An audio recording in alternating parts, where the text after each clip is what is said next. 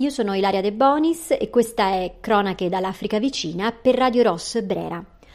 Oggi andiamo nel Corno d'Africa, andiamo in Somalia, paese importante, nevralgico, strategico, eh, stato sostanzialmente fallito eh, all'interno della, di questa zona eh, importante eh, dell'Africa, il Corno d'Africa, eh, paese eh, sul quale in realtà, nonostante sia tremendamente trascurato dalle cronache, dalla, dalla, dai media internazionali, da quelli italiani in particolare, in questi ultimi mesi si sta affacciando l'ipotesi che eh, possa eh, verificarsi uno scenario simile a quello afghano, ossia che eh, il terrorismo di matrice jihadista, così definito, di al-Shabaab, possa prendere un potere più eh, più espanso, più, più radicale, più mirato all'interno del paese fino a trasformarlo in qualcosa di simile a quello che è l'attuale Afghanistan eh, nelle mani dei talebani e questo per via dell'allentamento della pressione internazionale, in particolare della ehm, eh, programmata eh, di partita americana. In realtà questo, questo rischio che mh, moltissimi analisti hanno così paventato sulla Somalia mm, ha, rappresenta insomma una mh, mm, condizione forse non, non così eh, imminente in Somalia. Noi lo abbiamo chiesto ad un analista mh, mm, politico italiano, eh, Nicola Pedde, ehm, che appunto è esperto mh, dei paesi del Corno d'Africa ehm, ed è il direttore dell'Institute for Global Studies, specializzato sui temi della sicurezza ed economia africana, dell'Africa e del Medio Oriente. Il, eh, si parla con sempre più insistenza di rischio afganizzazione somala. La presenza in espansione di Al-Shabaab, che in effetti eh, puntualmente e ciclicamente eh, mette a punto, mette a segno ehm, ehm, atti di terrorismo ehm, ter- terribili, eh, potrebbe replicare in peggio quella dei talebani. L'argomento topico della trasformazione del gruppo terroristico Al-Shabaab da Stato parallelo a potere politico ehm, appare verosimile in questo paese del Corno d'Africa, la Somalia, che è sostanzialmente uno Stato fallito, eh, nonostante sia poi uno Stato mh, eccessivamente controllato dalle potenze straniere.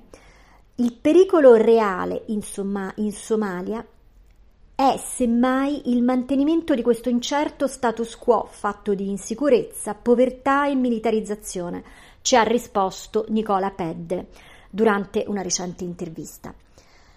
Eh, paragonare la Somalia che verrà dopo la ritirata del contingente Amison delle Nazioni Unite all'attuale Afghanistan, secondo eh, Pedde, è azzardato perché in realtà si tratta di situazioni geopolitiche molto lontane e eh, adesso vedremo più nel dettaglio perché.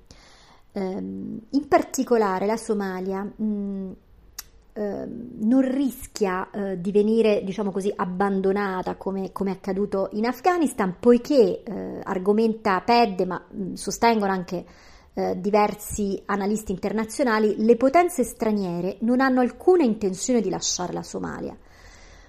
Sono destini ugualmente tragici quelli che accomunano l'Afghanistan e la Somalia, se mai ci dovesse essere un collegamento tra questi due paesi così lontani.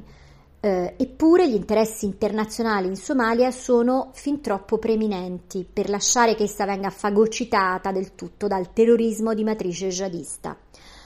Um, Sicuramente la Somalia non ha perso rilevanza per gli americani e in genere non ha perso rilevanza per tutta la comunità internazionale. La stessa missione Amazon in scadenza sarà prolungata e trasformata in una nuova impresa. C'è tutta una filiera dell'economia della sicurezza, ossia bellica, che alimenta una voce molto importante del bilancio distorto del paese somalo. Il paese si regge su un equilibrio precario che è però funzionale ai centri di potere. Um, la, in sostanza la questione è questa. Il profilo ideologico dei militanti di Al-Shabaab, come ci spiega Nicola Pedde, è molto basso, come dappertutto in Africa, ossia più che di un eh, terrorismo jihadista eh, di, convinz- di, di eh, stretta convinzione ideologica eh, militante, qui parliamo di eh, una questione un pochino diversa, come avviene un po' in tutta l'Africa eh, ossia dove trovano uno stipendio i futuri militanti eh, si, eh, si, si, dirigono. Gli affiliati ad Al-Shabaab non sono jihadisti di convinzione. La gran parte di essi è composta da persone estremamente povere, eh, disperati, che vi, adiri- vi aderiscono principalmente per soldi. E quindi qui nasce la vera domanda. Uh, qual è la strategia giusta da adottare a livello internazionale affinché la Somalia, ma anche eh, diversi altri paesi nei quali eh, in questi anni si sta concentrando eh, il grosso delle attività terroristiche eh, di svariati gruppi armati ehm, di matrice jihadista, qual è la strategia giusta da adottare affinché ehm, si possa evitare lo scenario peggiore. In tutta l'Africa, eh, per esempio del Sahel, in tutto il Sahel, dal Mali al Niger, eh, appunto la Somalia, ma anche eh, paesi ehm, eh, che appartengono all'Africa mh, subsahariana o all'Africa australe, dove finora il rischio terroristico non era stato così eh, preminente come in Mozambico. Qual è il, la domanda giusta da porsi? La domanda giusta è siamo di fronte a di nuovo ad una guerra di religione, siamo di fronte a dei gruppi armati eh, che hanno che mobilitano l'opinione pubblica per via della, di una convinzione eh, diciamo religiosa, siamo di fronte a una eh, eh, come dire a, a, delle guerre intestine, a, guerra, a un terrorismo che in qualche modo contrappone culture e religioni o siamo di fronte a qualcosa, a qualcosa d'altro? Dunque, eh, direi che eh, la risposta è proprio mh, relativa a questo secondo mh, aspetto. Eh, cosa si nasconde dietro al-Shabaab e dietro queste formazioni terroristiche che appaiono come parastati? Um, Oggi si può affermare che la presenza di Al-Shabaab sia stata, risponde Nicola Pedde, alimentata in modo intenzionale da tutti coloro che l'hanno voluta mantenere in vita come minaccia costante alla sicurezza dello Stato. Le vulnerabilità in Somalia, in Somalia sono diverse. C'è la povertà diffusa, la de- disoccupazione che porta masse di, di diseredati ad aderire alla finta jihad, l'assenza di uno Stato che controlli e contrasti il contrabbando e l'illegalità e anche potenze straniere che foraggiano i militari di nuove armi. A proposito di questo si è molto parlato di Iran e di Arabia Saudita, ma anche di Eritrea. Uno dei fenomeni più inquietanti è la funzione mafiosa di Al-Shabaab, che riesce ad estorcere una sorta di pizzo sia al business che ai comuni cittadini. I militanti racimolano almeno 15 milioni di dollari al mese ed oltre la metà dell'ammontare viene dalla capitale Mogadiscio. Si legge in un pezzo della BBC che cita l'Iral Institute. Il guadagno complessivo di Al-Shabaab supera le entrate regolari del governo ufficiale, che provengono dalle tasse. Um, al-Shabaab riceve da fuori e dall'interno il grosso dei guadagni che le servono per acquistare armi. Man mano che viene finanziata dall'esterno, questa formazione terroristica è in grado di arruolare nuove persone perché dispone di una capacità finanziaria che qualcuno le garantisce, spiega Pedde. Chi gliela garantisce? Perché? L'economia di Al-Shabaab, e questo è un passaggio veramente importante, ruota sul saccheggio e la gestione illecita dei proventi provenienti dagli aiuti umanitari, in parte, una, in parte su una propria capacità esterna di ottenere fondi. È una criminalità molto ben organizzata, capillare, che ha ramificazioni sul territorio e una capacità esterna di attrarre dollari.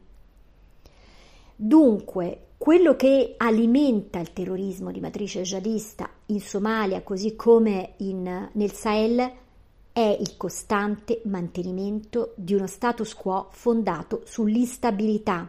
Questo è il terreno entro il quale si muove l'economia, eh, l'economia eh, di, di, di, gruppi armati ehm, eh, parastatali che eh, vanno a riempire dei vuoti, dei vuoti di democrazia, dei vuoti di potere, eh, dei vuoti eh, creati da stati falliti.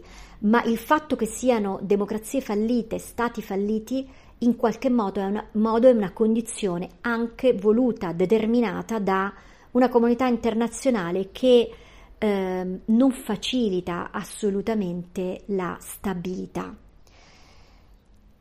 Um, l'antidoto, l'antidoto, alla deriva somala è, secondo eh, gruppi eh, di, di, eh, che, che in difesa dei diritti umani, secondo Amnesty International, secondo le ONG, secondo gli studiosi che si rifanno a una visione delle cose in Africa che eh, fa perno sui diritti umani, L'antidoto è l'investimento in attività economiche generatrici di reddito. L'antidoto è la lotta alla povertà.